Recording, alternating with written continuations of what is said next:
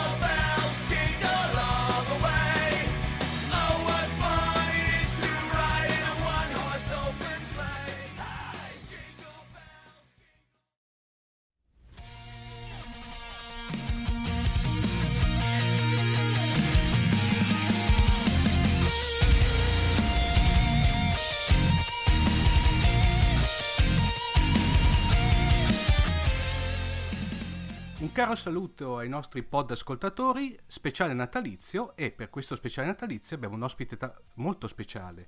Un ospite che, la cui diciamo, partecipazione fantascientifica sia stata abbastanza travagliata fra impegni personali, problemi tecnici, però questa volta ce l'abbiamo fatta e proprio giusto per Natale. Abbiamo qui con noi Andrea Guglielmino. Ciao Andrea. Ciao e buone feste a tutti i nostri ascoltatori, buone feste a te. e Pensavo che annunciassi Babbo Natale a un certo punto, eh, quando, quando hai detto la partecipazione travagliata, eccetera. Spero che questa cosa non, non deluda chi ci sta ascoltando, ma sono molto contento di essere con voi. Beh, assolutamente no, hai visto che ti abbiamo tenuto come, come strenna natalizia a questo punto, direi che la cosa eh, te, te lo meritavi, ecco. Beh, ne, so- ne sono onorato, naturalmente ne sono onorato. Per Natale a me è una cosa che piace molto perché so, mi ricorda l'infanzia, la fantasia, i giocattoli, i periodi felici. Quindi sono uno di quelli che stanno in fissa col Natale. Non, so- non faccio parte della schiera dei Grinch. Mi piace, mi piace l'atmosfera, le lucine per quei giorni là. Poi il 6 gennaio, il 7 devo togliere tutto perché bisogna andare avanti. Non, non mi piace prolungarlo, però quando c'è è giusto, mi piace. Andrea, ascolta, per i, i pochi che non ti ascoltano, eh, io ti presenterei come un, un personaggio con la P maiuscola estremamente eclettico, ma però mh, come, come è, la, è la classica non domanda della non intervista di, di Fantascientificast. Eh, chi è Andrea Guglielmino? Allora, Andrea Guglielmino, ehm, a me eh, ultimamente piace utilizzare una definizione che è quella di scrivente, che eh, è diverso da scrittore, eh, che fa, fa un po' ridere, mi hanno detto come sei un agente, sei una macchina da scrivere, sì, perché in effetti a volte mi sembra proprio di essere in qualche modo colto da una sorta di raptus, una, una- una tastiera Un bot. che scrive, eh, sì, un bot che scrive su ispirazione, tanto che poi quando vado a rileggere quello che ho scritto, come in un film famoso di Montesano, mi viene da dire che cazzo ho scritto, si può dire, no? Tanto Sì, siamo, sì, sì, siamo no. persone tutte collaudate.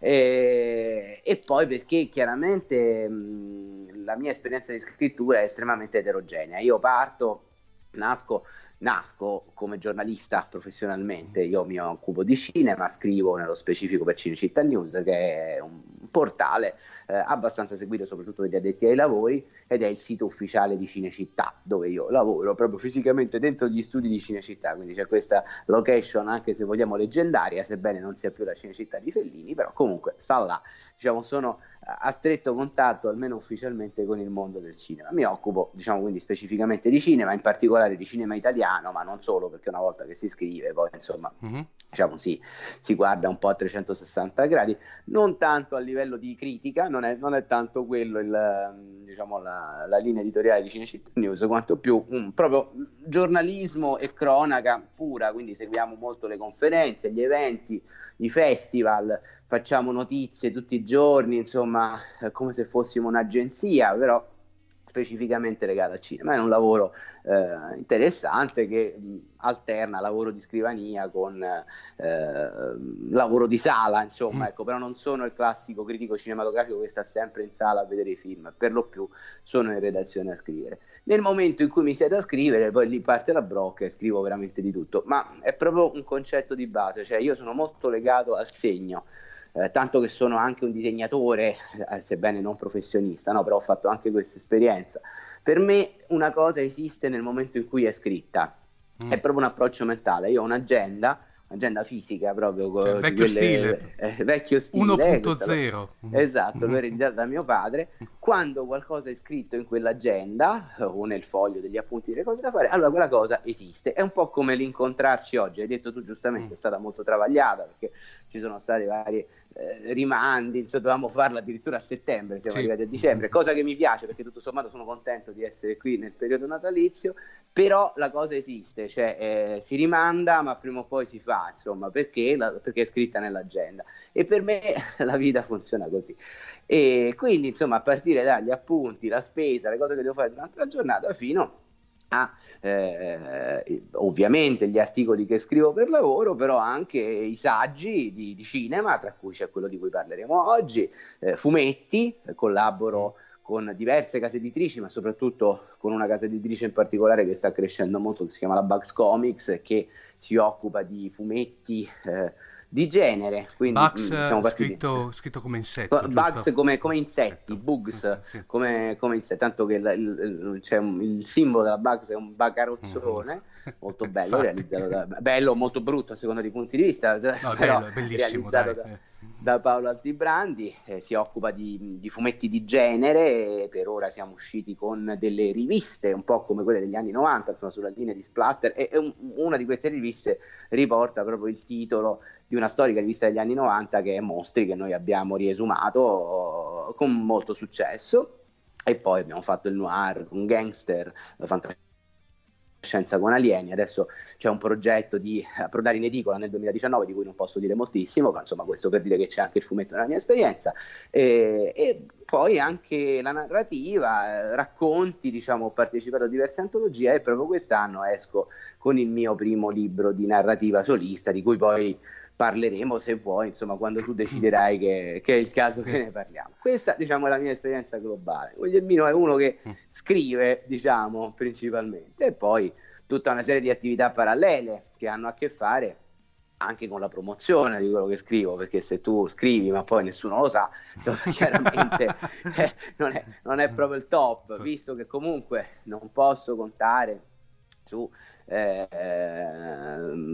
tantissimi mezzi perché non, non pubblico solitamente per grandi editori, mh, tante volte la promozione te la devi molto inventare e quindi tutto quello che c'è, che c'è intorno, feste, concerti, presentazioni, tutto quello che riguarda l'attività pub- di relazioni pubbliche e promozionale di quello che, che uno fa. Insomma, quindi diciamo che ecco uno che si, si dà parecchio da fare, Guglielmino, mettiamola così. Fra cui anche musicista. Sì, allora quella è una cosa che in realtà appartiene molto al mio passato. Io eh, da, da ragazzo suonavo il basso, scrivevo canzoni, testi, musica, anche lì, ma sempre attraverso la scrittura. Suonavo il basso e canticchiavo anche. Adesso, eh, ultima- a un certo punto la musica l'ho lasciata per, per tutta una serie di motivi personali, insomma, era molto difficile stargli Mhm. dietro, stavo passando un periodo insomma non particolarmente felice, eh, un po' mi manca, adesso faccio talmente tante altre cose che sarebbe veramente difficile rimettere su una band, però quello che mi piace fare ogni tanto è magari in occasione del mio compleanno o del Natale, come è stato proprio pochi giorni fa, vengo da una festa, tra l'altro di grandissimo successo, abbiamo buttato giù il locale per quanta gente c'era, organizzo delle feste rock, dei, dei- dei- dei concerti con eh, delle band, di amici che conosco e, e colgo l'occasione, salgo sul palco e mi, mi esibisco in due o tre pezzi, insomma, quindi una cosa assolutamente non... non continuativa, non professionale, ma che mi permette un pochino anche di, di riabbracciare il discorso della musica che comunque mi piace, a cui sono legato. Però sono soprattutto occasioni per divertirsi e per rivedere tutti gli amici che io, eh, come dire, accumulo nel corso di, di queste esperienze, perché sono tutte esperienze belle che mi portano chiaramente a contatto con la gente ed è questa la cosa che mi piace di più.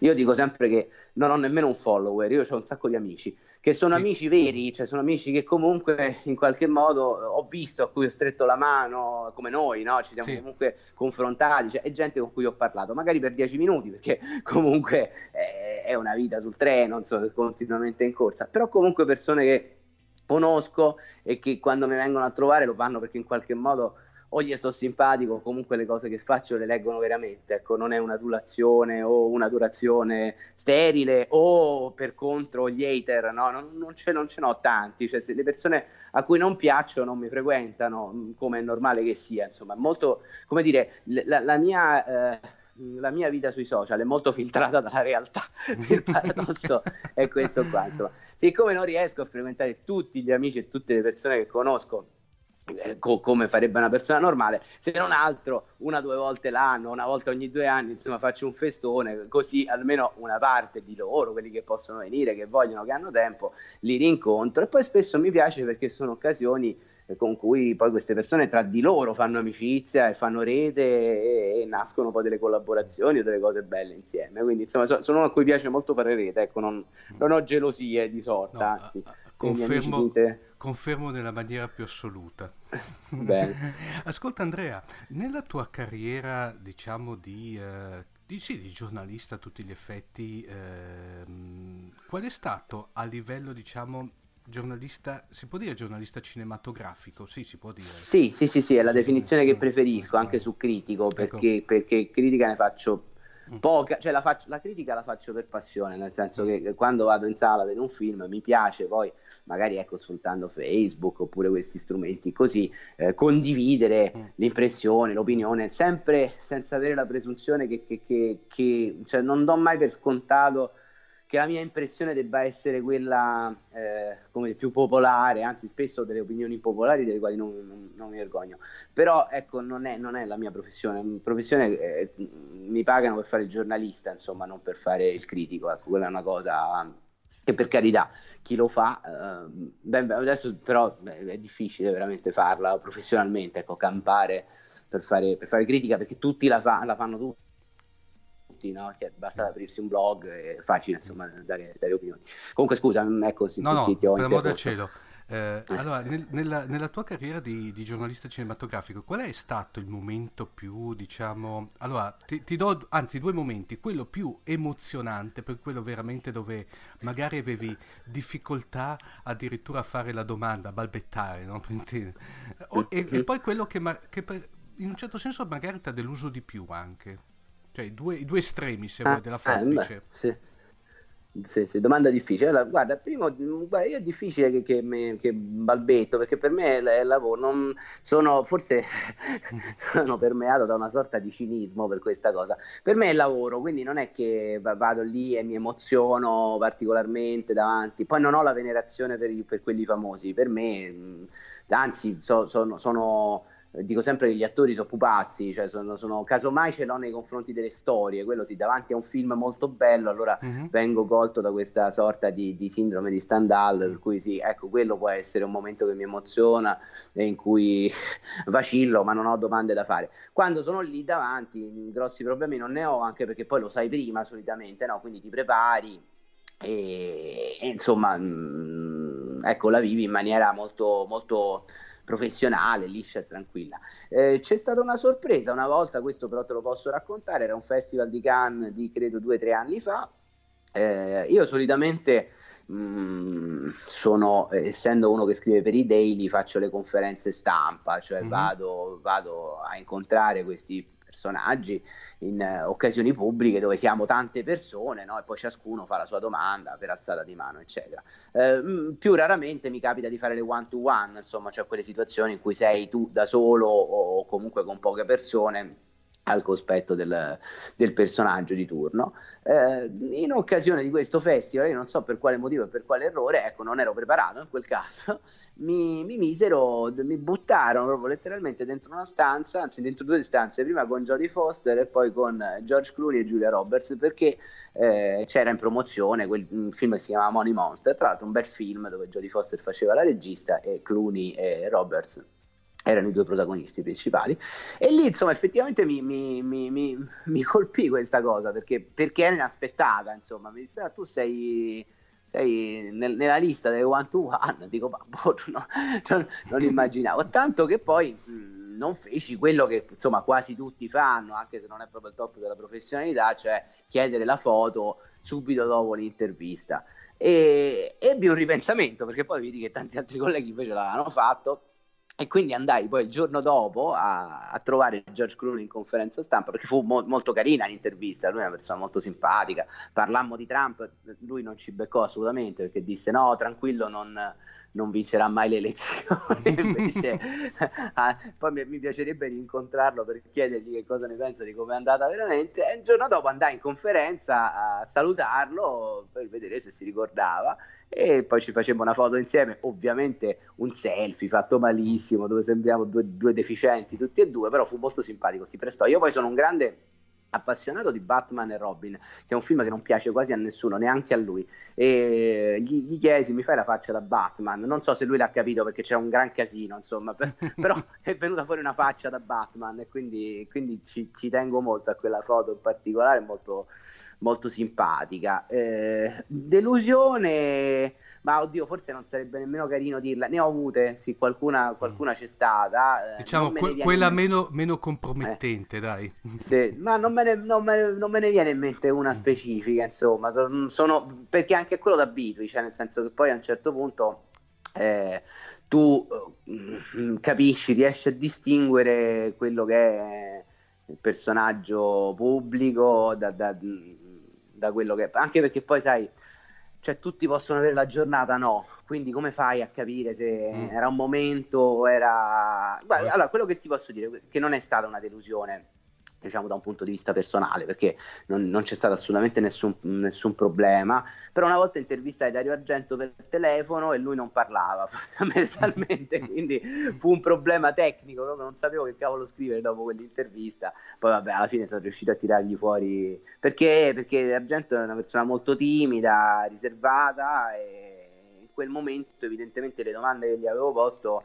non è che non gli piacessero, eh, perché non è che mi ha detto niente di, di, di, di strano, però non, non rispondeva, non, non, forse non è... Eh, era una domanda, era, mi ricordo che era un'intervista anche tecnica, perché era un'intervista sul 3D, lui aveva utilizzato eh, il 3D per Dracula mm-hmm. e, e magari non non lo so, l'aspetto tecnico non lo interessava più di tanto, anche perché poi magari il regista no, se ne occupa fino a un certo punto. Insomma, mi ricordo che fu un'intervista non particolarmente riuscita, Brillante, ma diciamo. anche probabilmente per, per, per, per, responsabilità mia, no? perché chiaramente è responsabilità del giornalista e dell'intervistatore anche tirar fuori, diciamo, eh, delle cose interessanti dalla, dalla, persona che comunque ti concede il suo tempo. Non, non, posso parlare di delusione, io poi Argento l'ho rincontrato, ci siamo fatti le foto insieme, è una persona adorabile, però in quel caso mi, mi sono trovato in difficoltà, ecco questo sì, quello è stato un momento di, di difficoltà particolare che non mi aspettavo perché, perché conosco molto bene il suo cinema, pensavo di essere in grado io di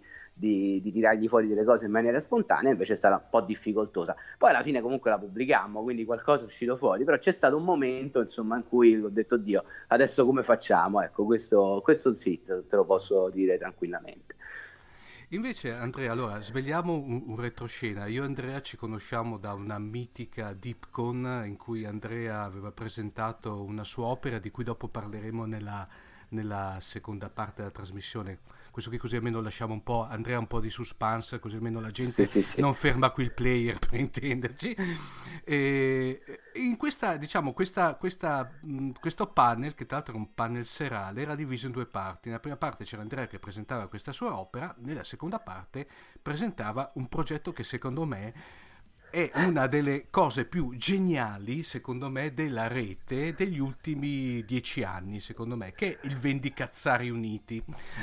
Sì, Parlaci sì. un po' di questo progetto. Allora, Se si può dire allora, progetto, in eh, effetti, perché è un progetto, sì, io lo vedo... Allora, sì, in realtà sì, non è, non- non è propriamente un progetto. Io sono uno che, mh, hai- hai detto bene, è molto progettuale, perché Mm. come ti ho detto prima, no, se scrivo poi comincio a lavorare.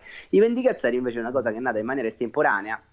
E quindi non, non- non- non pensavo che, che- che avrebbe avuto successo eh, o comunque non, in quel modo là, perché effettivamente è, è diventato in corsa poi mh, una realtà stabile. Quella sera io me la ricordo con grandissimo piacere, oltretutto eh, io non ero eh, anche lì, non, non pensavo di portare tutte e due le cose, perché effettivamente mi rendo conto che a volte confondo il pubblico, perché io passo veramente dal- dalle vignette umoristiche, del caso appunto dei Vendicazzari, ai saggi di antropologia, e- Perdonami, e tante per- volte mi... eh. Perdonami Andrea, tra l'altro lì mi ricordo quel mitico commento che avevi fatto a quella puntata di Fantascientificas che avevamo fatto il panel dove c'era te che eri eh, in una prima modalità serissimo proprio da, diciamo, Sì, po- possiamo sì, dire sì. Istituzionale, no? Eri, Sì, che sì. quando parlavi di- del, del tuo saggio.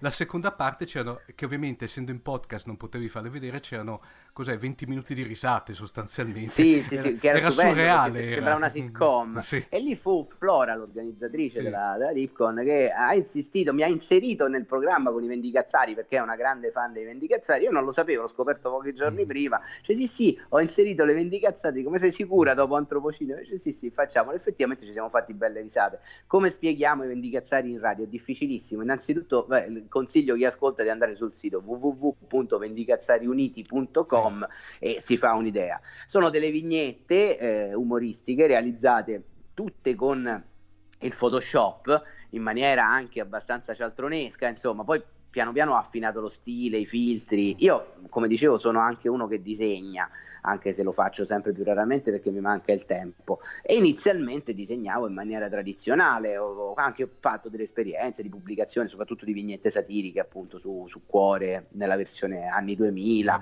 Vabbè, eh. E poi però piano piano, insomma, con il Photoshop mi sono reso conto che stando spesso seduto al computer mi veniva più facile e sono tutte basate su giochi di parole.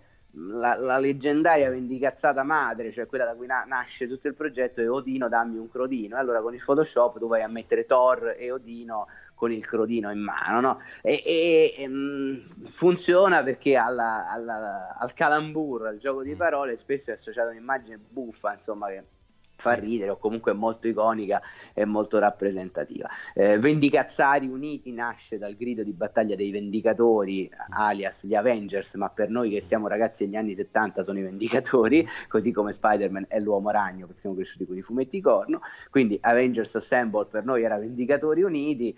Eh, Cazzaro è un termine romano che indica insomma, insomma, uno o che dice delle grosse palle oppure che si diverte a fare fesserie e quindi da lì nasce il termine Vendicazzari Uniti perché? Perché è un gruppo molto forte di persone, sempre più nutrito, che poi suggerisce. Io sono stato fino a due anni fa l'unico realizzatore grafico delle vignette, ma con moltissimi suggerimenti da parte di tutti i fan che sono anche parte del gruppo dei Vendicazzari. È una sorta di grosso gioco collettivo che si è diffuso in rete. Adesso da un paio di anni mi dà una mano anche il mio amico Mauro Felici Ridolfi, eh, alias Ferim, che realizza le vignette graficamente con me, anche perché mi diventava sempre più difficile stargli dietro, perché ne facciamo comunque, ah, cerchiamo di farne almeno una al giorno, weekend esclusi, ma non sempre. e poi andiamo a tema. Adesso, per esempio, ci sono le vendicazzate di Natale, e quindi abbiamo le varie Jig and Bells, eh, Eva Grinch, eh, una poltrona per Dune, anche a tema fantascientifico, visto che siamo ce ne sono molte fantascientifiche perché sono quasi tutte legate alla cultura pop, che si tratti di cinema, di videogiochi, tantissimo cinema ovviamente.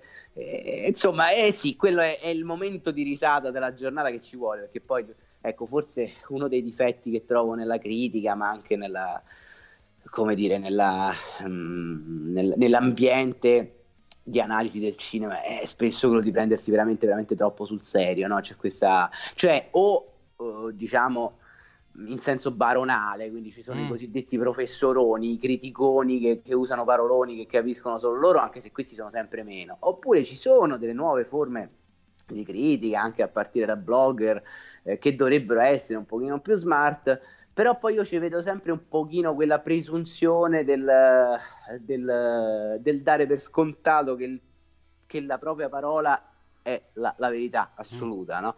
Allora, faccio un esempio, leggevo stamattina un articolo su Batman di Joel Schumacher, prima ho detto, a me piacciono quei film perché li, li considero dei film kitsch, ma comunque...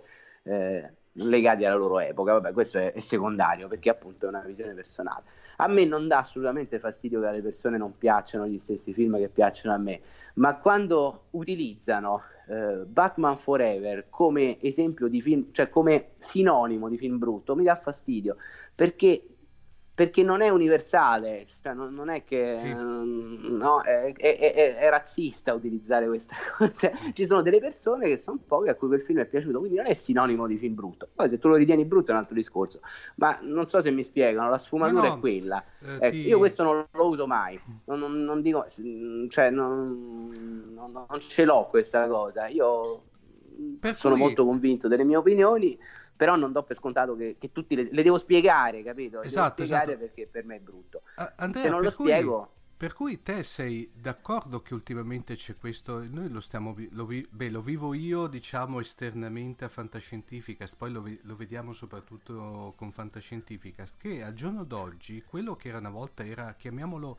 con un termine pomposo però fra virgolette, chiamiamolo il diritto di critica o il diritto di opinione, ultimamente sta un pochino scemando, del tipo che siamo arrivati per assurdo al tipo... eh, a me questo film piace, a te non piace, te non capisci un cazzo. Sì, sì, sì, è così, ma questa è un po' la rete, è la, rete 2.0 ed è fondamentalmente il frutto della grossa mancanza di ironia, perché l'ironia che cos'è? Alla fine l'ironia è distanza ed è distanza anche da se stessi, cioè quando io esprimo un'opinione, io mi metto anche nei panni di chi non è d'accordo con me e mi vedo in quel momento, no? Eh, capisco che la mia opinione può essere impopolare, quindi la filtro, questa è l'ironia vera, non è fare le battute, cioè le battute sono una conseguenza dell'ironia. L'ironia è capire che quello che tu stai dicendo può anche essere visto completamente da un punto di vista diverso Mhm, e che non necessariamente quel punto di vista diverso mhm. eh, è veicolato dalla stupidità, dall'ignoranza, dall'essere pagati. C'è anche tanta stupidità e tanta ignoranza, ma dare per scontato che uno che ha un'opinione diversa da te sia uno stupido, secondo me significa mancanza di ironia. Quello là è molto. ed è e purtroppo questo è eh, anche legato proprio all- all'utilizzo del media, eh, del social media, che sia, io uso, uso molto Facebook, ma ce ne sono anche tanti altri. Sì, c'è, c'è molto questa cosa. C'è e non so se ci possa essere una soluzione perché, perché non lo so, è andato un po' alla deriva, mm, è un mezzo senza controllo. Non voglio dire era meglio quando non c'era, se stava meglio quando si stava peggio, No, perché insomma no. non, non mi appartiene questa cosa. Eh, c'è, eh, bisogna farci i conti e imparare a utilizzare i media nella maniera più, media- più mediata, adesso mi fa ridere, e, e, mm, e intelligente possibile. Ecco, c'è un libro mio che è uscito tra l'altro un anno fa, Mhm. a, a cui comunque tengo, che è un libro particolare, si chiama Chi si accontenta Goldrake, è una raccolta di che io, io dico di aforismi, eh, in realtà sono i miei status di Facebook e sono per lo più appunto status ironici che fanno ridere, spero, eh, tra cui il titolo. No, chiaramente, ecco, chi si accontenta Goldrake che è anche un titolo un po' vendicazzaro, se vogliamo, anche se il libro non è, non è- non è legato al progetto vendicazzaro. Però ecco, è un gioco di parole, però eh, per me è stato anche un modo per eh, riguardare un po' la mia presenza su Facebook nel corso di questi dieci anni, perché appunto l'anno scorso ricorreva il decennale della mia presenza su Facebook e capire come è cambiato l'utilizzo del media. È stato, cioè, paradossalmente nel fare, nel fare ironia, nel giocare, alla fine mi sono trovato anche a riflettere proprio su come, su come io stesso abbia modificato il modo di, di relazionarmi su Facebook. Alla fine io penso che veramente eh, su Facebook funzionano due cose, o la polemica, cioè la polemica, a parte le foto dei gatti e quelle porno, eh, eh, che vabbè, comunque, o la polemica che chiaramente suscita reazione, perché l'argo- l'algoritmo di Facebook chiaramente porta a mettere su mh, i post dove ci sono tante reazioni. No? Allora, se io faccio incazzare qualcuno e faccio incazzare tante persone, ho successo nei limiti in cui i tanti mi piace si possano considerare successo. Poi c'è un'altra riflessione a margine da fare su questo, perché come si dice, avere tanti mi piace è come essere ricchi a monopoli. Cioè io ho tanti mi piace, ma di mille mi piace della mia pagina 50 seguono quello che scrivo, 10 se mi va bene comprano il mio libro, no? Quindi anche questo va, va considerato. Mm. E- oppure l'ironia, cioè l'ironia è, è l'altra via perché comunque con una battuta facile, semplice, fulminante tu catturi l'attenzione e allora puoi avere seguito. A me diverte di più l'ironia, quindi scelgo l'ironia piuttosto che la polemica, nella maggior parte dei casi. A volte è capitato anche a me di fare polemica, cioè non è che siamo, che sei- tutti, eh, cioè, siamo tutti persone, però poi solitamente me ne sono pentito, ecco, eh, non, non è, non è una cosa che mi ha dato molta soddisfazione. L'ironia invece sì. E, e in questo libro di un anno fa, quest'anno tra l'altro ho scritto un sacco di libri, proprio mi è capitata l'occasione, quindi diciamo, c'ho ancora in sfruttato- promozione Mm. questo e, Mm. poi, e poi gli altri due di cui parleremo. E questo, vabbè, mh, chiudo ah, con le indicazioni perché è, è un fuori programma, è un libro edito da Edizioni Progetto Cultura, è uscito con due copertine, una come, come si fa in ambito fumettistico, Mhm. no? una regular di Sudario Brando e una variant di Tuono Pettinato, sono due bravissimi fumettisti con due stili completamente diversi. Si trova ancora in giro, insomma, sia Sì, a lo- chiederlo lo- in Ma lo trovi anche, libreria, diciamo, su Amazon. Anche. Sì, sì, sì, sì, su Amazon anche Mm. c'è, e, ma- e e poi soprattutto tutti sul sito dell'editore. Sì. Si trovano su edizioniprogettocultura. non mi ricordo se it.com, comunque basta cercare chi si accontenta Goldrake, Andrea Guglielmino, si trova un libro divertente, anche un regalo facile, vabbè, adesso magari eh, forse è tardi per regalarlo per Natale, però Beh, beh, c'è può essere sempre- un regalo post natalizio. Ma scusa, c'è sempre la, la Befana e poi c'è sempre anche E c'è sempre la Pasqua. Befana, certo, Eh. sì, sì, certo, certo.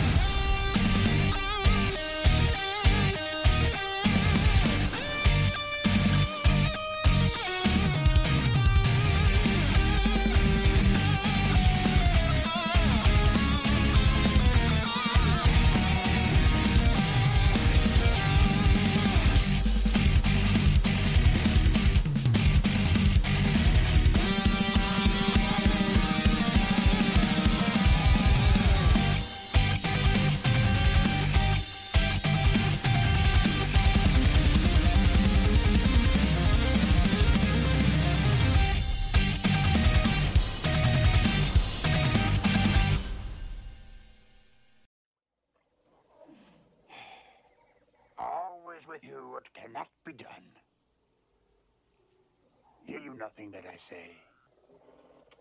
You must unlearn what you have learned.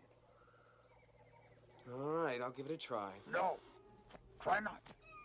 Do. Or do not. There is no try.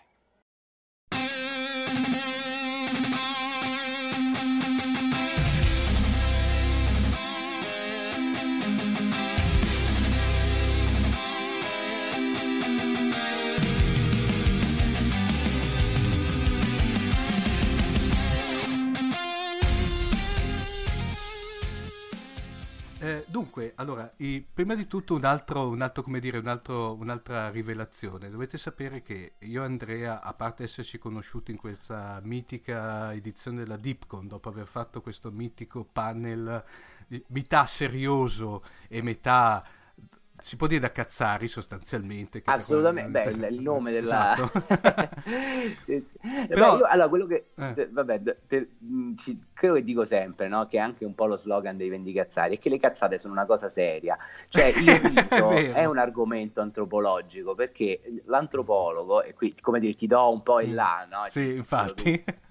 con quello di cui andiamo a parlare. L'antropologo parla di che cosa? Di quelle cose che accomunano tutti gli uomini, eh, cioè il- i miti della morte, i miti del, del sangue, delle lacrime, no? queste sono cose che, che qualsiasi uomo in qualsiasi epoca, di qualsiasi etnia e in qualsiasi contesto culturale esperisce. Il riso è questo, il riso eh, come dire, distingue l'essere umano dagli animali, no? perché gli animali non ridono a parte qualcuno, insomma. E quindi eh, per me la- la- l'aspetto culturale fondamentale è anche quello un aspetto culturale fondamentale è anche quello del riso e non c'è cultura alta e cultura bassa, insomma, far ridere e far ridere bene è una cosa serissima. Eh, Diciamo che però nel nostro caso Galeotto fu un tuo libro, che io è un libro che, a parte che ovviamente poi lo mettiamo nelle note dell'episodio insieme agli altri, è un libro che io, ehm, dicevamo prima ne fuori onda, eh, io reputo, se vuoi, un'opera eterna, in quanto è sempre è attualissima, nonostante abbia una certa età editoriale. Questo è antropocinema. Eh, parlaci un attimo di antropocinema, da come è nato e... Allora, int- intanto sono molto lusingato da quello che dici, insomma, perché chiaramente sentirsi dire che la tua è un'opera eterna, insomma, è- è- non solo fa piacere, ma ti, ti- ti lascia un grosso senso di soddisfazione. Antropocinema, mh, spieghiamo innanzitutto il titolo, eh, che è una, un'invenzione, una, una crasi tra le parole antropologia e cinema. L'antropologia, come dicevamo prima, è la scienza che studia l'uomo, ma da un punto di vista culturale, io sono di quella scuola lì, insomma, vengo da una laurea in filosofia con indirizzo in storia delle religioni, che è una disciplina per l'appunto antropologica, antropoetnologica, queste sono le differenze. no? L'antropologo appunto mh, studia il linguaggio, il- la mitologia, il rituale di quello che accomuna tutti gli uomini, tra cui anche il senso religioso, ma è una disciplina assolutamente laica. Ehm, e invece l'etnologo eh, si concentra sul particolare, no? quindi studia la religione degli africani, eh, degli indiani d'America, eh, andando a eh, individuare quelle che sono le differenze eh, tra eh, eh, i vari posti de- del tempo e, e dello spazio. Insomma, questo è, è difficile spiegarla in poche parole, ma eh, il senso è, è questo qui.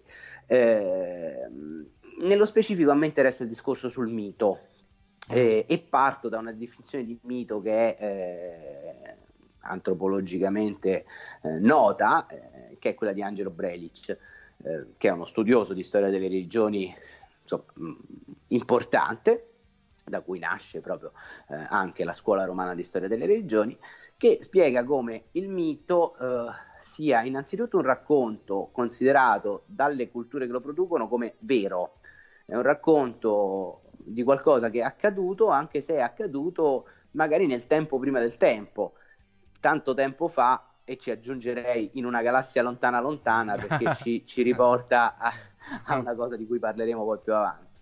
Eh, ed è chiamato a fondare degli aspetti importanti della realtà attuale. Eh, importanti, fondanti, cioè che, che esistono e che- che- che indirizzano quella realtà. E qui possiamo differenziare, possono essere appunto aspetti che ci sono perché esistono nella vita degli uomini.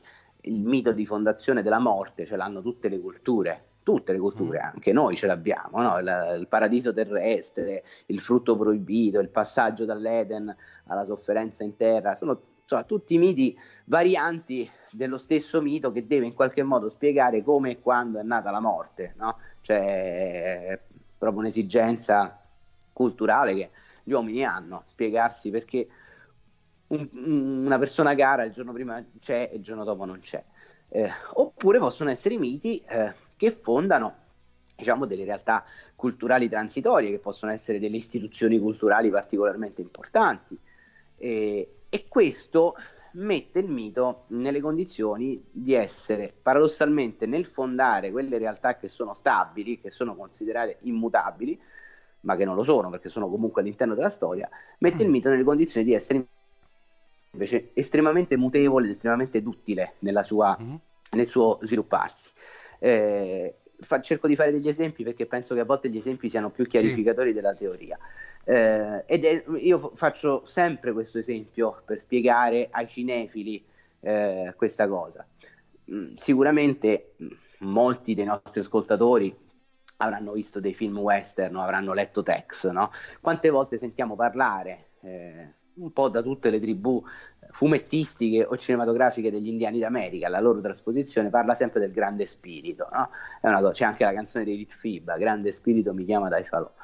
E quindi noi lo assumiamo come, so, entità suprema de- di tutte le tribù degli indiani d'America, che già è una generalizzazione, perché gli indiani d'America sono tantissime tribù eh, in tantissimi momenti diversi del tempo e della storia, quindi gli irochesi non sono gli uroni, gli uroni non sono gli algonchini e all'interno degli irochesi gli onondaga non sono gli oneida, insomma vabbè, questo per dirvi quanto è frastagliato, no? poi quando uno si mette ad andare nello specifico, il mondo culturale altro e quanto poco noi ne possiamo capire, cioè l'occidentale ha sempre uno sguardo che è quello di un- uno spioncino eh, rispetto a una realtà culturale che conosciamo molto poco perché la- l'abbiamo incontrata in un momento in cui era già enormemente sviluppata, anche se poi li abbiamo definiti non senza presunzione popoli primitivi, ma pensiamo ai Maya, cioè quelli che costruivano quelle piramidi là, come possiamo definirli primitivi, no? tanto che adesso non si fa più accademicamente, si, si parla di popoli tradizionali, insomma è un pochino più corretto perché insomma primitivo già no? è una cosa che mi allontana da quello che poi effettivamente era. Comunque insomma sorvolando su questo, il grande spirito, il grande spirito eh, nelle prime versioni dei miti che sono raccolte comunque da testimoni occidentali e per lo più missionari che andavano lì a eh, insegnare la vera religione, la vera cultura, che era sempre la nostra, guarda caso, secondo il nostro punto di vista, non esiste il grande spirito.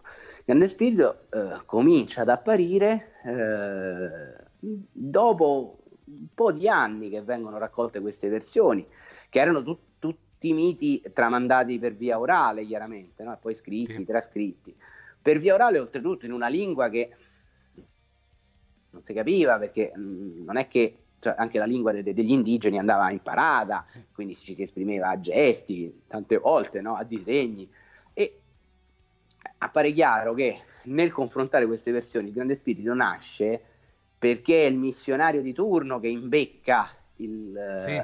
non so, il capo sciamano chiedendogli, facendogli delle domande sulla sua religione, questo gli presentava tutta una serie di entità soprannaturali, superumane, che poi non erano nemmeno propriamente dei, no? Lì ogni entità rappresenta un aspetto della realtà e ovviamente con in testa il monoteismo, con in testa l'evangelizzazione, diceva ce ne deve essere uno più grande di tutti gli altri, no? Mm.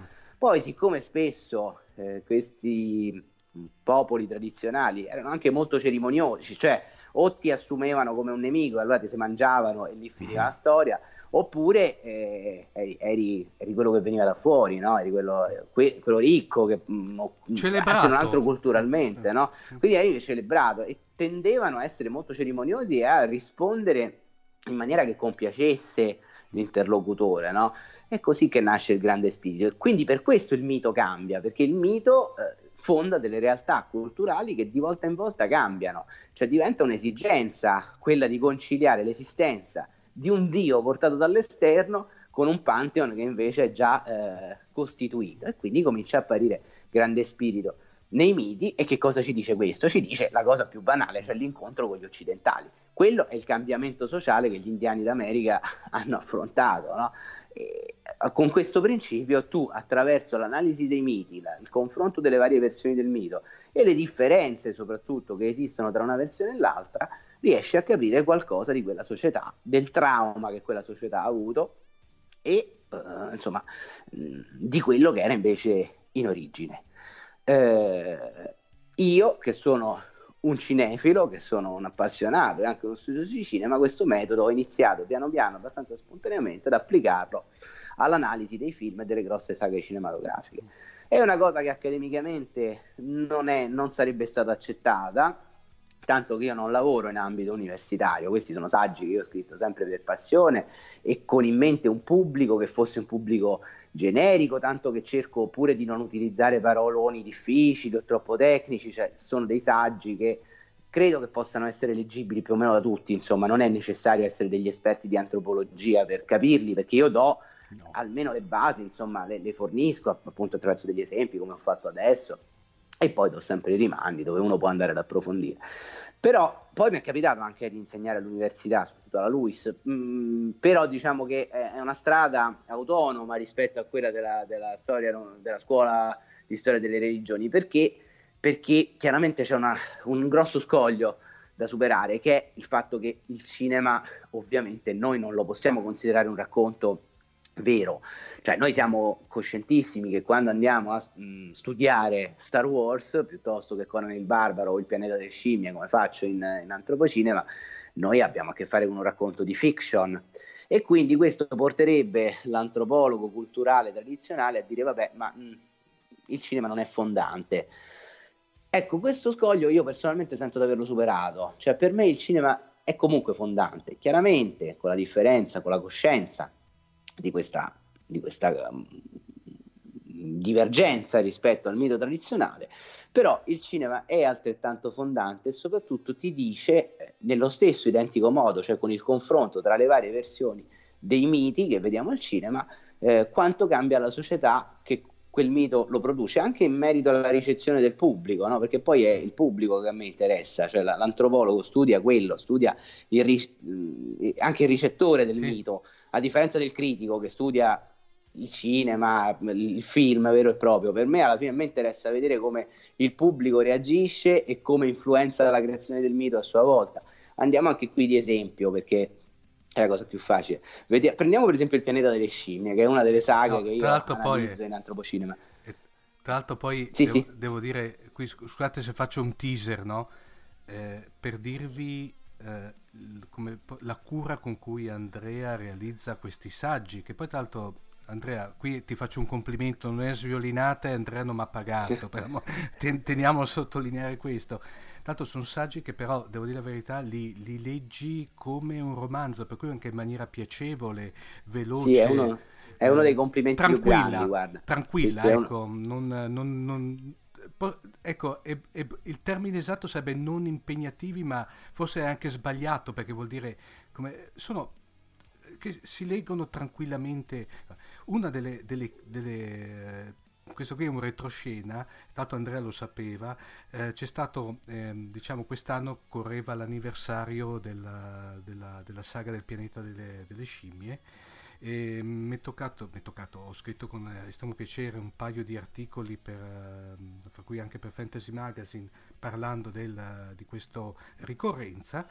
E Andrea è stato uno, se non forse l'unico, che è riuscito a citarmi Sarono Gundan, che era la versione, diciamo, eh, televisiva giapponese de Il pianeta delle scimmie, che è una cosa, diciamo, che secondo me non è, è olt- come si può dire, è per maniaci, è oltre gli amatori, Sì, secondo me, sì, no? sì.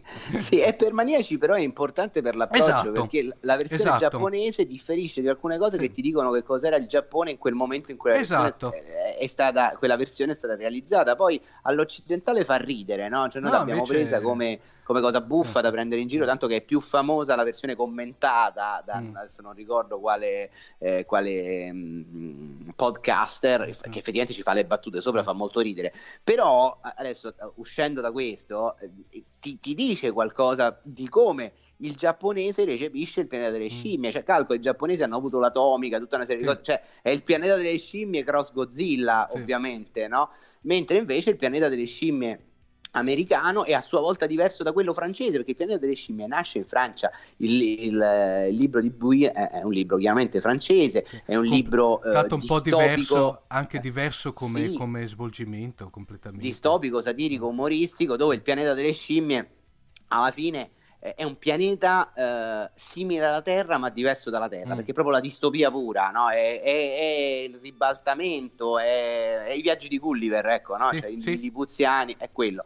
Il film del 68, e questo per dire le diverse versioni del mito, viene eh, cioè, mh, dopo eh, del 68 e 69, adesso non ricordo, comunque viene dopo il pacifismo, dopo la corsa allo spazio, ci sono tutta una serie di temi, eh, il problema ecologico, quindi alla fine è da lì che nasce l'esigenza, oltre che dal colpo di scena, di fare del pianeta delle scimmie la Terra devastata da- da- dalle riedizioni nucleari. Quello è, ed è una società completamente diversa che produce un mito diverso a distanza di pochi anni, eh, perché parliamo sempre degli anni 60, però è così, fino ad arrivare poi al, pianeta- al quinto episodio che invece parla dei moti razziali, perché fondamentalmente è quello, no? Cioè, della- dei, dei- dei- cioè, no, dei moti razziali, dei, dei moti Mm. contro il razzismo, ovviamente, no? i moti studenteschi contro il razzismo. Insomma, sono dei film che eh, di volta in volta dicono qualcosa della società che li sta producendo e che, e che li recepisce, ecco, insomma. E questo è, è il senso dell'antropocinema, diciamo. Questo è,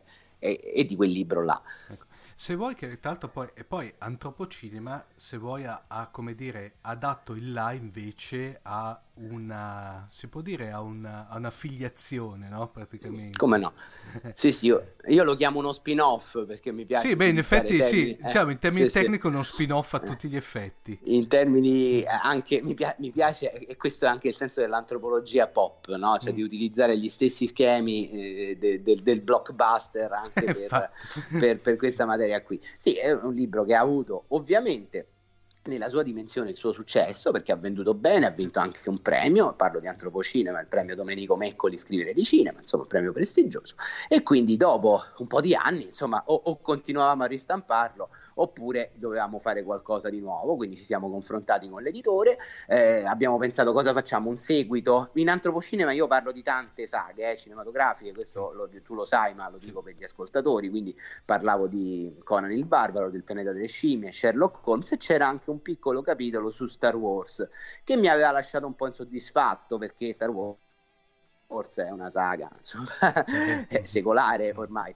E in più erano cambiate tante cose perché Antropocinema era stato pubblicato dopo ma scritto appena prima dell'avvento della Disney chiaramente. Quindi ovviamente non, non teneva conto di tutto quello che sarebbe successo successivamente. Quindi abbiamo scelto proprio di eh, fare un libro monografico su Star Wars più ehm, smart rispetto all'antropocinema, più piccolino, ma meno anche più facilmente leggibile, che dovrebbe dare mm, il là, sta andando molto bene, quindi probabilmente è quello che succederà, a una linea di saggi per Golem Edizioni, eh, tutti dedicati ciascuno a una saga eh, in particolare. Siamo partiti proprio con Star Wars perché in questo momento ce n'era, ce n'era tanto. Tra l'altro, questo è il primo Natale dopo tre anni che non abbiamo un film di Star Wars. Sì. Questo è, è- è Ahimè. abbastanza Ah, ahimè. particolare, no? Perché spesso Star Wars io lo associo al Natale, questo vabbè, Sì, facciamo una piccola digressione, ma eh, un po' perché anche negli anni Ottanta spesso passavano in televisione proprio a Natale gli Star Wars, poi cioè, spesso chiedevamo i regali che erano i Prima dell'avvento, prima Eh. dell'avvento di una poltrona per due. Prima dell'avvento della poltrona per due, ma anche poi successivamente, insomma, è così. E poi appunto gli ultimi anni, sempre, tranne quest'anno che hanno scelto di mandare lo spin-off su solo in estate, secondo me sbagliando perché ha molto danneggiato il film anche questa uscita estiva, diciamo. E, e poi c'è il famoso Christmas Star Wars Holiday Special, che è questo filmato, diciamo, considerato bruttissimo da tutti, compreso Lucas che ha dichiarato che avrebbe voluto distruggere ciascuna copia esistente, anche se pure lì quello sarebbe interessante da analizzare, perché è ovviamente uno Star Wars prima di Star Wars, nel senso che nasce a ridosso del successo del primo film, Mhm. che non era ancora una saga, cioè Star Wars Guerre Stellari non nasce come saga, nasce come film e, e quello era uno speciale televisivo natalizio in cui come dire, la mitologia si vede che ancora arrancava no? c'era Ciubecca che aveva la famiglia ma erano una sorta di, di Flintstones diciamo no? con gli elettrodomestici in casa. Vediamo Mark Hamill ancora con la faccia sua perché poi avrebbe avuto un incidente nell'impero colpisce ancora cambia faccia, eh, anche, devono giustificare tra l'altro questo piccolo cambio con, con, una ferita anche all'interno del film perché ha avuto un incidente che l'ha lasciato quasi sfigurato, vabbè questo i fan lo sanno, sicuramente non c'è bisogno che sto troppo sopra a, a spiegarlo. E, tra l'altro in, quel, in quello special natalizio nasce il personaggio di Boba Fett, è la prima volta che si vede Boba Fett, prima ancora che nel ritorno dello Jedi, quindi ha comunque la sua importanza all'interno del mito, ma è una digressione natalizia. Invece dicevamo, ecco, è, mm, è, uscito quest'anno proprio in concomitanza con Solo il secondo mio saggio per Golem Libri che si chiama Star Wars, il mito dai mille volti e ha il sottotitolo Un saggio di antropocinema. Mi piace immaginare che antropocinema diventi un genere, oltre che il titolo di un libro. un format a questo punto. Un format, esatto. E specificamente analizza proprio tutti i mutamenti della saga di Star Wars, ma non limitandosi alle versioni canoniche del mito, quindi ai film, ma anche eh, alle versioni fumettistiche, eh, ai romanzi, ai videogiochi, mm. A quello che poi è stato cancellato ed è diventato Legends contro invece un canone che invece è stato ristabilito dalla Disney, perché tutti questi cambiamenti ci dicono qualcosa anche di eh, come cambia il pubblico eh, che recepisce Star Wars e come cambia la società che lo produce. L'esempio che faccio, uno su tutti, ma il libro ne è pieno e invito poi chiaramente, ovviamente, scusa, a comprarlo, la promozione anche quella è, però è come cambia il personaggio di Anzolo, ma questo senza, senza nemmeno andare troppo a scomodare l'universo espanso, perché Anzolo cambia all'interno della trilogia originale durante i rimontaggi che ne fa George Lucas, quando ancora la trilogia originale è in mano a Lucas, diventa da figlio di buona donna che spara a sangue freddo al nemico, a grido, eh, diventa nel rimontaggio invece quello buono che si deve difendere. Perché? Perché nel corso degli anni intanto era diventato molto più popolare Harrison Ford, che è l'unico attore della saga di Star Wars tra i protagonisti che è famoso al di là di Star Wars, no? Perché sì, se parliamo altri... di Gary Fisher o Mark Hamill, insomma, t- tutti li associamo alla principessa Leia e, e, e a Luke Skywalker e poco altro.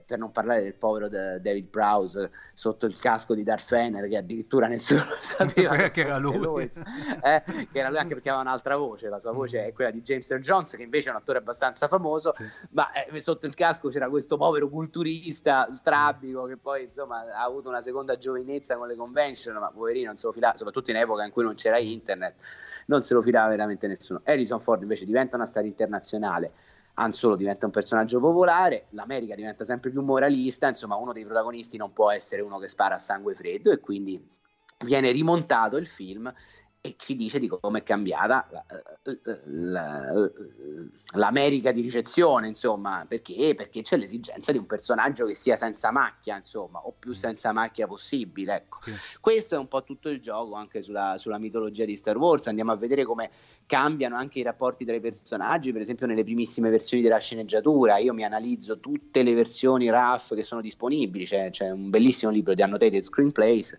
che ti dice come a un certo punto, per esempio, Lucas avesse pensato di fare Luke Skywalker una donna perché c'era il femminismo, no? eh, parliamo dei primissimi anni 70, poi ha fatto marcia indietro, ma ci sono dei, dei, bozzetti addirittura in cui a posto di Luke c'è una ragazza e tra l'altro questa idea è stata recuperata da J.J. Abrams perché adesso abbiamo Rey che è una protagonista, sì. femminile che risponde, poi è, è una diciamo un doppelganger, almeno nella prima parte della storia, un doppelganger di Luke, perché è orfana, vive su un pianeta deserto, insomma ci sono degli elementi che vengono da quella sceneggiatura là, si scambiano costantemente i ruoli, all'inizio per esempio Luke Skywalker è il mentore, mentre Anakin è l'eroe, parlo delle versioni appunto primigeni della sceneggiatura, eh, Darth Vader non è il padre, ma è un altro personaggio, insomma tanti tanti cambiamenti che ci dice anche come questo mito sia stato costruito in corsa, cioè tanti colpi di scena famosi, celebri, per esempio il famoso Io sono tuo padre, non era assolutamente nella testa di Lucas all'inizio del film, c'è anche quest- all'inizio della lavorazione, insomma, c'è anche questa leggenda attorno alla leggenda che lui avesse scritto tutto, previsto tutto da principio, non è, non è, non è vero, se ti vai a vedere i film ti rendi conto che tante cose non quagliano, cioè le, le fanno quagliare dopo con tutta una serie di riscritture E le varie, e le varie che- versioni eh, poi che erano uscite. sì, sì, che in gergo si chiamano retcon, Sì, no? sì. C'è tante cose, tu de- devi pure applicare parecchia sospensione dell'incredulità per credere che quando Darth Vader cattura la principessa Leia lui sappia che è sua figlia, non è possibile, c'è la tortura e, e non c'è nemmeno un tema musicale a sottolinearlo. Secondo me in quel momento nessuno pensava che ci fosse il rapporto di parentela, l'hanno inventato tra l'impero colpisce ancora il ritorno dello Jedi, insomma ecco, è una cosa che poi al tempo si faceva più facilmente perché, mh, ripeto, non c'era internet, no? Sì. Quindi nessuno poi si andava a rivedere nel dettaglio le scene, cioè uno aveva un ricordo generale quando poi andava in sala due anni dopo a vedere il seguito, non è che stava a vedere questi dettagli, adesso è più possibile analizzarli con un occhio molto più lucido, disincantato, che per certi versi te li rovina, ma per certi versi te li fa amare di più. Io divi- cioè, come dire, all'interno del libro faccio sempre questa distinzione che poi è molto religiosa Mhm. eh, tra la verità di ragione e la verità di fede. Cioè, la verità di ragione ti fa vedere quelli che sono gli errori no? di, di continuità e di, di raccordo. La verità di fede ti porta quegli errori a giustificarli con, con aggiunte al mito. eh, che a volte poi diventano ufficiali. Pensiamo ad esempio a Rogue One come tappa quel, quel buco enorme di sceneggiatura, c'è la falla nella morte nera. Mm. Eh, il modo in cui i ribelli penetrano nella morte nera nel, nel primissimo film è stupido, cioè non, non voglio- non è possibile immaginare che un architetto che costruisce un'arma grossa come un pianeta non mette nemmeno un codice di sicurezza nella botola di accesso.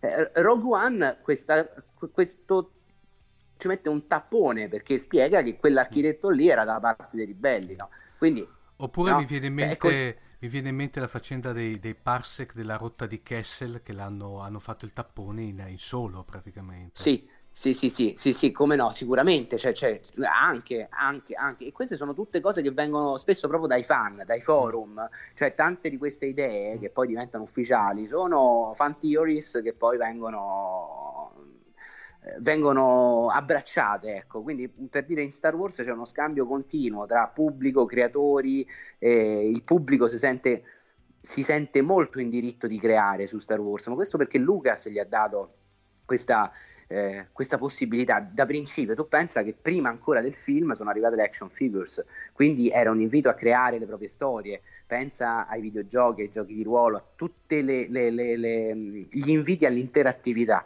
sulle storie di Star Wars. A, a un certo punto, nei primi anni 2000, su internet sono stati diffusi i suoni ufficiali del film perché chi creava fanfilm potesse realizzarli nella maniera più realistica no? e, Cosa- e simile all'originale possibile. insomma. Cosa che adesso, da quando c'è stato l'avvento Disney, invece c'è il copyright su praticamente tutto. Assolutamente, sì, ma guarda, già in realtà c'è stato un passo indietro co- ai tempi della trilogia prequel. Lì, lì si è creata la frattura tra, tra- tra Lucas, il creatore, e il pubblico ricettore. E questo c'è un documentario bellissimo che ne parla, che è The People vs. George Lucas. Fondamentalmente il pubblico non ha mai perdonato a Lucas di aver a un certo punto ripreso questo enorme campo da gioco che aveva regalato agli spettatori, se l'è ripreso, ha detto adesso gioco di nuovo io e ha creato una trilogia prequel che era non solo diversa da quello che gli spettatori si aspettavano, ma l'esatto contrario, proprio l'esatto contrario, cioè, ci si aspettava di eh, conoscere le origini dell'amicizia di Obi-Wan e Anakin, che invece è un tema appena appena accennato nella trilogia, e- è, sono film che parlano di politica interstellare, Sì. e poi c'è Jar Jar Binks che fa le battute, no, cioè quello- sono tutte cose che, che i fan hanno detestato perché non era quello che si aspettavano, anzi certe volte dice delle cose che sono contraddittorie rispetto alla trilogia originale, no? E poi dopo invece sono arrivate tutta una serie di intersezioni a modificare, tappare i buchi. Di fatto, per esempio, quello che tutti ci aspettavamo dalla trilogia prequel arriva con la serie animata The Clone Wars, che Mhm. lì, lì ti spiega veramente lo sviluppo di quello che poi è stato raccontato nella trilogia originale, sono arrivati parecchi anni dopo, no? E lì si è creata la prima frattura. Con la Disney, vabbè, adesso mh, si giocano d'ambiguità, insomma, la Disney sta ancora cercando, secondo me, la sua, la sua visione. E chiaramente anche questo saggio è un saggio, come dire, che apre le porte al futuro, perché arriva adesso che ancora la trilogia Disney non è conclusa, quindi chi lo sa cosa succederà. Adesso manca un anno, vedremo, forse farò una versione aggiornata, chi lo sa. Andrea, due- eh, ti faccio due domande, te le faccio tutte e due di getto, poi semmai mi rispondi, ve- vedi te in che ordine. Allora, Eh, prima di tutto, te prima hai accennato a, diciamo, alla, prima, alla, prima, a, diciamo, alla, pre- alla seconda trilogia, che poi è la prima cronologicamente. Te, dell'epoca della, diciamo, dei due film, lasciamo perdere i vari, quelli del, di antologici, i vari, eh, i due film finora usciti dell'epoca dell'era JJ, eh, come ti sono sembrati? E invece la seconda domanda è questa, eh, io la faccio sempre, eh, però da te che visto che a questo punto, diciamo, avendo anche, sei, posso dire, un esperto di, a questo punto di Guerre Stellari, ma è vero che esistono delle versioni eh, fan-made di, eh, degli episodi, diciamo, della seconda trilogia dove hanno praticamente tagliato Jar Jar Binks in quanto è uno dei personaggi più odiati in, in, in maniera più assoluta da parte del fandom? Sì, allora la prima cosa che ti dico è che io sono un fan di Jar Jar Binks, Ecco. questa è una cosa a cui tengo tantissimo. Eh, non sono un hater della trilogia prequel, anche se ci sono delle cose che ho fatto fatica a digerire, ma le ho digerite e spiego anche nel libro indirettamente Mhm. come eh, di fatto la, la trilogia prequel sostanzialmente non è un prequel, ma è già un reboot. Non, non si utilizzava il termine reboot ai tempi perché non esisteva, ma è stato tutto riscritto e quindi va, va ripensata così come una nuova versione dello stesso mito. Jar Jar va accettato in questo anche perché io credo che tutti quelli che amano Star Wars amano Darth Vader perché senza Darth Vader non c'è Star Wars ma Darth Vader è stato messo lì dall'imperatore Palpatine giusto no? su questo Sì. conveniamo e l'imperatore Palpatine è stato messo lì da Jar Jar Binks quindi Mm. no, se- senza Jar Jar Binks non esiste Star Wars piaccia o no questo è il dato di fatto Eh, ti racconterei anche salta fuori, salta fuori che è il, vero, è il vero, come dire, perno di tutta, di tutta la storia a questo Eh, punto. sì, che, che è quello che ha sempre detto Lucas, eh, Jar Jar è la chiave in qualche modo. Tra l'altro, vabbè, questo è un aneddoto che non c'entra con, però sempre per non prendersi troppo sul serio, io sono stato una- uno dei fondatori della campagna Save Jar Jar Binks su eh, Facebook. Perché quando è uscito il risveglio della forza, J.J. Abrams aveva eh, minacciato, tra virgolette, di uccidere Jar Jar Binks, cioè di far trovare le ossa del, del Gungan da qualche parte, come per dire. Questa è una cosa che a me non piace, nel senso che comunque non mi piace quando l'autore si, mette, si azzerbina ai fan, quando mette il ciuccio, cioè non ti piace Jar Jar Binks, vabbè non ne parli, però non c'è bisogno di ucciderlo. Quindi con degli amici che la pensavano allo stesso modo abbiamo messo su questa campagna su Facebook che ha raccolto diciamo 60 mi piace, ma alla fine abbiamo salvato Jar Jar, Jar e lo abbiamo fatto come avrebbe fatto Jar, cioè Abrams non ha, non ha inserito questa cosa nel film, probabilmente non sapeva assolutamente niente della nostra campagna, però comunque ovviamente così come Jar Jar riesce a sopravvivere all'esercito dei droidi fondamentalmente perché ha un culo sfacciatissimo o forse è un maestro della forza, chi lo sa, potrebbe anche essere questo, noi siamo riusciti a salvarlo. Questo è l'aneddoto simpatico. Eh, dunque per quanto riguarda i film eh, Disney eh, sono tutti prodotti carini, eh, sicuramente, non hanno l'impronta autoriale che aveva Lucas, nel bene e nel male, eh, perché quando tu hai a che fare con un autore ti può piacere o ti può non piacere, ma è una visione talmente chiara che è la sua. Disney sono dei prodotti ovviamente molto più commerciali, molto più diciamo piacioni nei confronti del Sì. pubblico di quello che il pubblico si può aspettare. Il risveglio della forza è una grossa operazione nostalgia che mi ha colpito come operazione nostalgia perché cavolo, insomma, io quando sento il tema eh, musicale con Anzolo che eh, sale su Millennium Falcon e dice Ciube siamo a casa, io non, non posso dire di non essere stato ovviamente mosso emotivamente. Come film lo reputo un film, diciamo, eh, commerciale solido, insomma, un film intrattenimento carino, ma non è che mi abbia particolarmente entusiasmato, insomma, ecco, non, non- non- l'ho rivisto, lo- lo- credo di averlo visto un paio di volte e poi basta. Gli ultimi Jedi eh, è interessante, gli ultimi Jedi è interessante perché sempre in quell'ottica lì è il film più dissacrante di tutta la saga, cioè il film che proprio devasta tutte le premesse eh, e tutto quello che ci si aspettava, cioè tutti ci aspettavamo di sapere le origini di Rey che doveva essere la figlia di Han Solo piuttosto che di Luke eccetera, invece viene rivelato che è figlia, eh, ovviamente tutto spoiler insomma, ma se uno fa lo no, studioso no, non no. è che è storico delle religioni non può avere paura di rivelare che Cristo risorge, insomma ecco, quindi se, se non vi piace tappatevi le orecchie, viene rivelato che Rey è la figlia di di una povera disgraziata, figlia di due ubriaconi che l'hanno venduta per due pezzi di astronave, il grande cattivo, il generale, il, ehm, il- il cancelliere, il, il cancelliere Snoke, adesso non mi ricordo, insomma, Snoke, il Leader, grande leader, cattivo, leader eh, Snoke, eh, il, leader, il leader supremo Snoke eh, viene ucciso ed eliminato nel giro di due secondi in una maniera stupidissima. Luke, che doveva essere il grande maestro che eh, risolveva la situazione attraverso le vie della forza, invece uno disincantato, pure lui un barbone che rifiuta la spada laser perché si è rotto i coglioni di fare il Jedi. Insomma, è una cosa eh, che, che fa incazzare tantissimo tutti i fan. Addirittura all'interno del film ci sono delle cose che non ci sono mai state nella saga, per esempio la parodia, cioè la parodia è una cosa che Star Wars non ha mai avuto. La gente lo confonde con l'ironia. Ci sono stati sempre dei personaggi ironici, sì, ci Sì. sono stati i droidi che erano la spalla buffa, ma erano ironici all'interno della, della storia. La parodia è la macchina da presa che dall'esterno prende in giro quello che sta succedendo, cioè il ferro da stiro, che- l'astronave che si rivela essere un ferro da stiro, è una cosa alla Mel Brooks, cioè è dissacrazione pura, vengono bruciati i libri dei Jedi, insomma hanno fatto veramente di tutto per far incazzare i fan.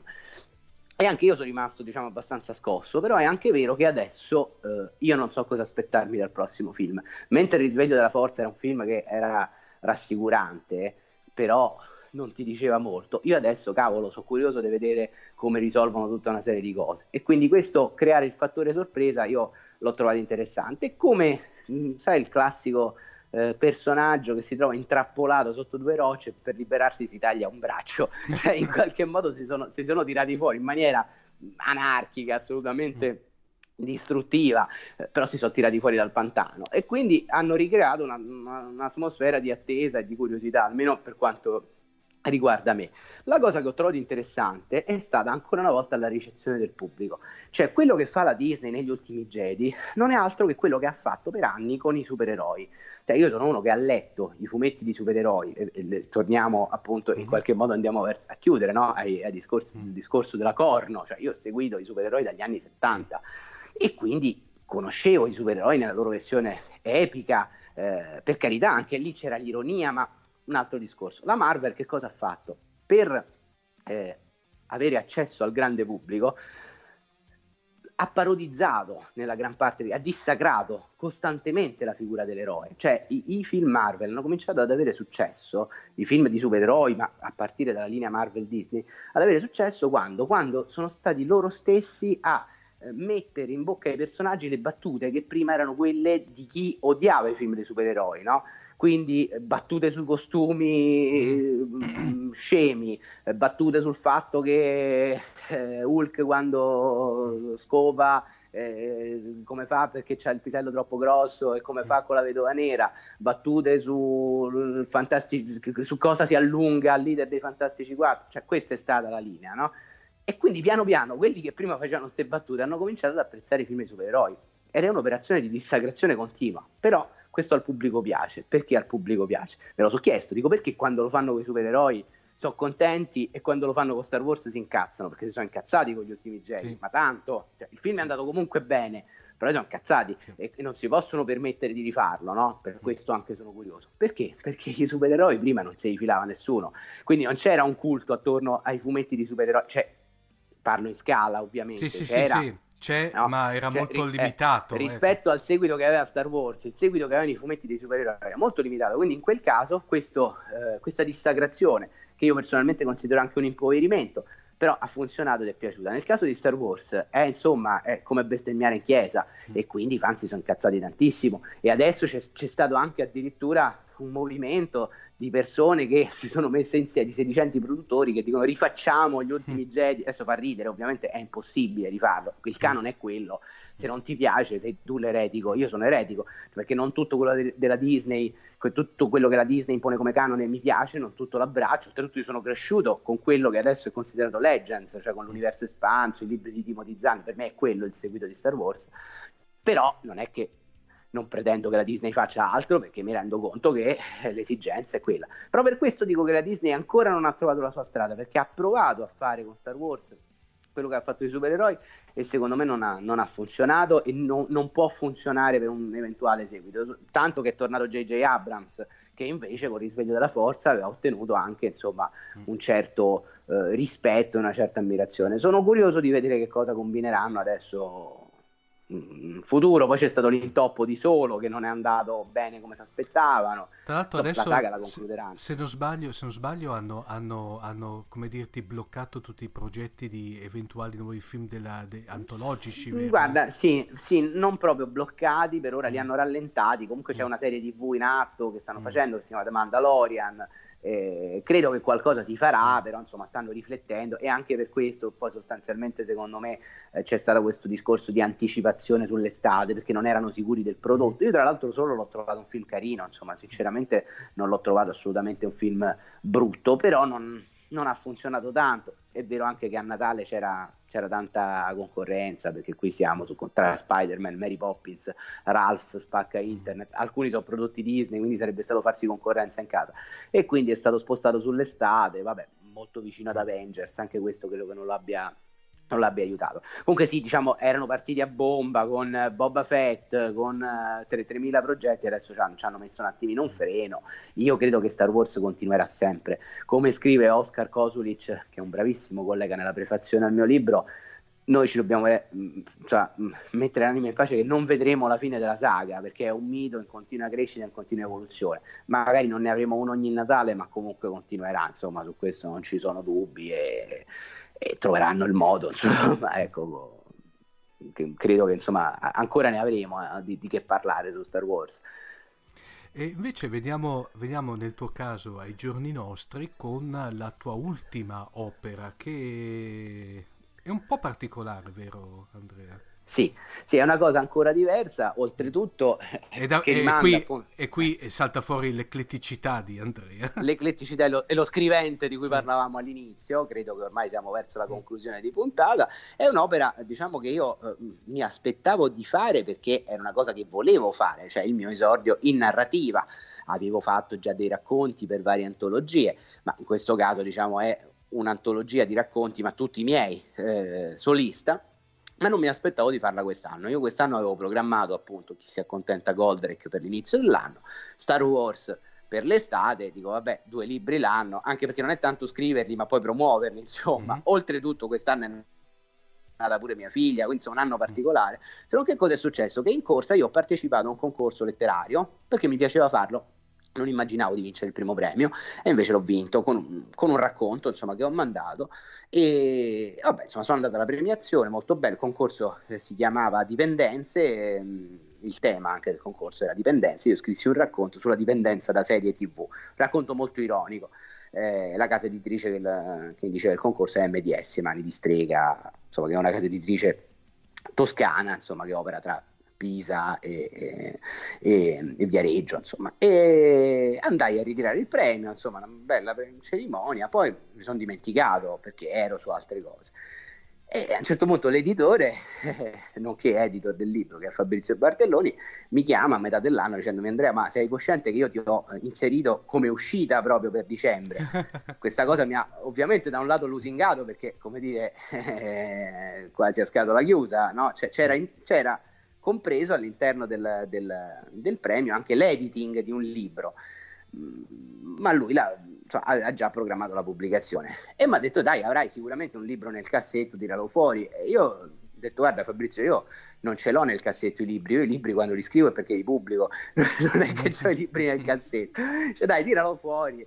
E quindi, e quindi mi sono trovato mm, un pochino in difficoltà, Eh, ho capito che dovevo farlo ma non in senso negativo, nei ritagli di tempo, ma funzionava perché è un libro di ritagli, cioè di racconti, di tanti racconti eh, diversi eh, di genere, di- ce ne sono anche diversi fantascientifici, ce ne sono molti horror, perché io vengo anche appunto dall'horror, come ti dicevo prima, altri che sono semplicemente commedia, dramma, c'è, c'è un noir, insomma ce ne sono tanti, tutti caratterizzati dalla struttura con il colpo di scena finale alla Shyamalan se vogliamo o alla confini della realtà per, Sì. per usare un termine Infatti, più da, sì. da, da fantascientificast e sono tutti invece inclusi in una cornice che ha anch'essa il colpo di scena finale un po' come le mille e una notte che è un pochino più eh, chiamiamola autobiografica cioè c'è un personaggio che potrei essere io perché è un critico cinematografico io invece faccio il giornalista insomma ci sono le differenze ma ci sono anche delle analogie anche perché insomma il materiale che avevo a disposizione era quello, erano questi racconti che avevo in qualche modo scritto, perché lo scrittore, lo scrivente comunque scrive sempre, eh, erano soggetti per fumetti che magari mm, eh, necessitavano una limata, che non erano passati o che non si adattavano al fumetto, oppure idee che avevo già, Eh, insomma l'ho messo tutti insieme ed è venuto poi un libro bello che mi sta dando pure soddisfazione, è uscito veramente da poco, quindi ancora nemmeno ho avuto il tempo di, di promuoverlo, anzi ti ringrazio di, di- di ospitarlo qui in trasmissione. Eh, c'è la copertina di Fabrizio De Fabrizis, che è un bravissimo illustratore, c'è la prefazione di Andrea Cavalletto, che è un grande sceneggiatore di fumetti, tra l'altro ha scritto anche per Dylan Dog, poi c'è la sua opera Paranoid Boyd, scrive anche per il cinema, e postfazione di Andrea Pergolari che invece è un uomo di cinema, quindi insomma tutto nell'ambito de- dei miei interessi principali, cinema, fumetto e letteratura. L'editore è eh, MDS, eh, appunto, mh, che diciamo ag- acronimo per Mani di Strega, e il libro lo trovate già in distribuzione, eh, si può chiedere in libreria, eh, chiaramente, codice ISBN, sul sito di MDS Editore è la, è la via più facile, e poi sui maggiori store, insomma da Amazon a eh, IBS, libreria universitaria, insomma dovunque, perché sono, sono tutti libri in distribuzione, eh, anche Star Wars, anche No, Goldrake. sono tutti, Sì. tu- tutti ancora disponibili, Antropocinema, sono tutti ancora... Sì, sì, sì, anche Antropocinema, sì, sì. Diciamo Antropocinema ci sono rimaste poche copie, devo dire, abbiamo vendute tutte, però ci- ancora si trova, insomma, ecco, abbastanza facilmente. Anche lì Golem Libri, www.golemlibri.it, ma insomma ormai con internet è facilissimo, uno Ma poi dopo, Antropocinema. dopo lasciamo nel- nelle note all'episodio lasciamo tutti i link utili. eh, Come no, magari questo mi citato. faresti una grossa cortesia, Ecco. perché come dicevo prima è bello scrivere, ma è bello anche essere letti e poi magari commentati. Una cosa, ecco, un favore che chiedo a chi Mm. ascolta,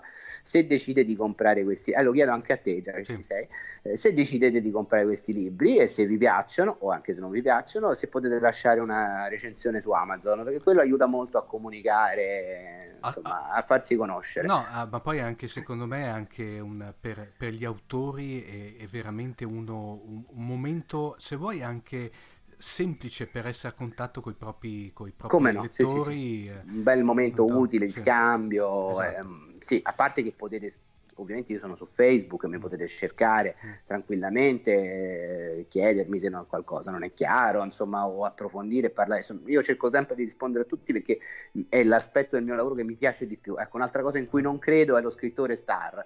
Eh, certo, è vero Mm. che quando poi cominci ad avere tanti contatti diventa difficile rispondere a tutti, però io se posso rispondo perché a me mi, mi piace parlare di cinema, parlare di queste cose, quindi No, che lo faccio a fare poi, se poi ma poi a, a que- a questo punto io faccio un appello ai nostri ascoltatori, a questo punto tenetevi le, come dire, preparate un po' di domande che a questo punto così almeno opzioniamo Andrea per un'altra puntata a Come punto. no, come no, io tornerò sicuramente molto volentieri quando, quando mi vorrete.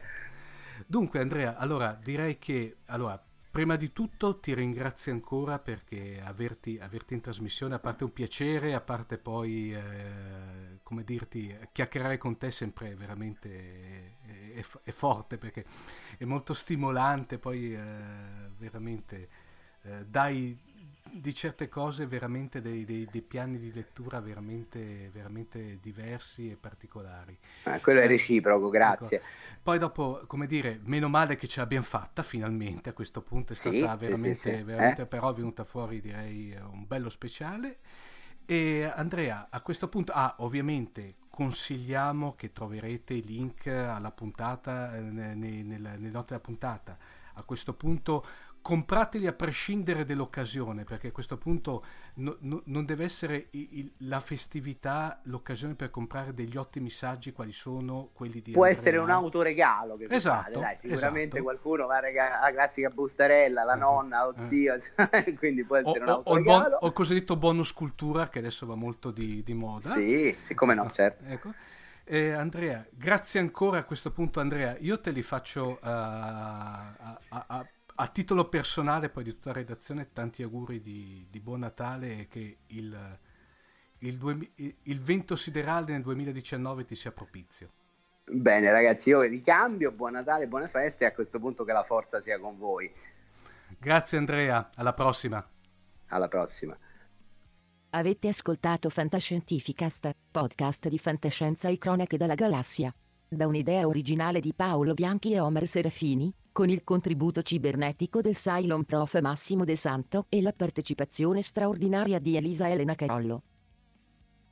Potete seguirci ed interagire con noi sul nostro sito fantascientificast.it, su Facebook alla pagina Fantascientificast, su Twitter sul profilo Chiocciola Fantascicast, sul nostro canale telegramati.me barra Fantascientificast, sulla nostra community telegramati.me barra FSC Community. Se siete particolarmente timidi potete utilizzare la vecchia, cara e affidabile posta elettronica, scrivendoci all'indirizzo redazione chiocciolafantascientificast.it. Tutte le puntate sono disponibili sul nostro sito, su Apple iTunes, su Spotify e su Podbean all'indirizzo podcast.fantascientificast.it. Se volete potete lasciarci una valutazione a 5 stelle su Apple iTunes ed offrirci una birra romulana o un gotto esplosivo pangalattico sostenendoci tramite una donazione PayPal o Patreon utilizzando gli appositi pulsanti sul nostro sito. Fantascientificast è una produzione amatoriale, non si intende infrangere alcun copyright, i cui diritti appartengono ai rispettivi detentori. Autorizzazione SIAE 56125359. Nessun byte e nessun tribolo sono stati maltrattati durante la produzione di questo podcast. L'equipaggio di Fantascientificast vi augura lunga vita e prosperità e vi dà appuntamento alla prossima puntata lungo la rotta di Kessel.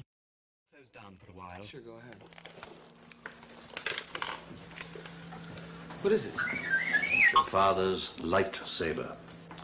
This is the weapon of a Jedi Knight. Not as clumsy or random as a blaster. An elegant weapon for a more civilized age. For over a thousand generations, the Jedi Knights were the guardians of peace and justice in the Old Republic. Before the Dark Times. Before the Empire. How did my father die? a young Jedi named Darth Vader, who was a pupil of mine until he turned to evil, helped the Empire hunt down and destroy the Jedi Knights. He betrayed and murdered your father. Now the Jedi are all but extinct. Vader was seduced by the dark side of the Force. The Force? The Force is what gives the Jedi his power. It's an energy field created by all living things. It surrounds us and penetrates us. It binds the galaxy together.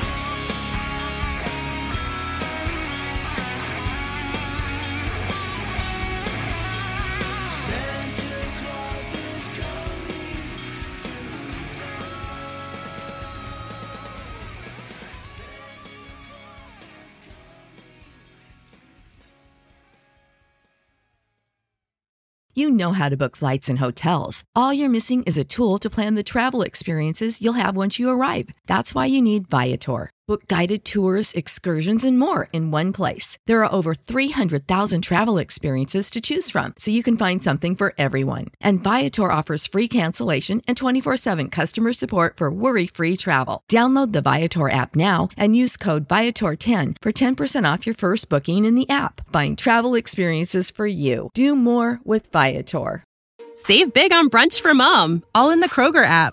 Get 16 ounce packs of flavorful Angus 90% lean ground sirloin for $4.99 each with a digital coupon. Then buy two get two free on 12 packs of delicious Coca Cola, Pepsi, or 7UP, all with your card. Shop these deals at your local Kroger today or tap the screen now to download the Kroger app to save big today. Kroger, fresh for everyone. Prices and product availability subject to change. Restrictions apply. See site for details.